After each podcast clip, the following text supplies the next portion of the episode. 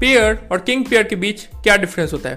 Pair तब कहा जाता है जब कोई प्लेयर किसी टेस्ट मैच के दोनों इनिंग्स में ही डक पे आउट होता है। जबकि किंग पेयर तब कहा जाता है जब कोई प्लेयर किसी टेस्ट मैच के दोनों इनिंग्स में ही गोल्डन डक पे आउट होता है, यानी इनिंग्स के पहले बॉल पे आउट हो जाता है। तो किंग पेयर बहुत ही ज़्यादा रेयर है, ये क्रिकेट में हमें आसानी से दिखता नहीं है, जबकि पेयर हर साल ही दिखता है ओके तो बहुत ही सारे फ़ेमस प्लेयर्स किंग पेयर का शिकार बन चुके हैं। सैम करन जो कि लॉर्ड्स टेस्ट मैच में किंग प्लेयर का शिकार बने, वो एक लौते प्लेयर नहीं है, वो ट्वेंटी सेकेंड प्लेयर है। इसके पहले बहुत सारे फ़ेमस प्लेयर्स किंग प्लेयर का शिकार बन चुके हैं, जैसे Virender Sehwag Adam Gilchrist Ajit Agarkar James Anderson और भी बहुत सारे फ़ेमस प्लेयर्स तो ये चीज़ बहुत सारे लोगों को नहीं पता, क्योंकि बहुत ही रेयर है, लेकिन आपको अब ये चीज़ पता है।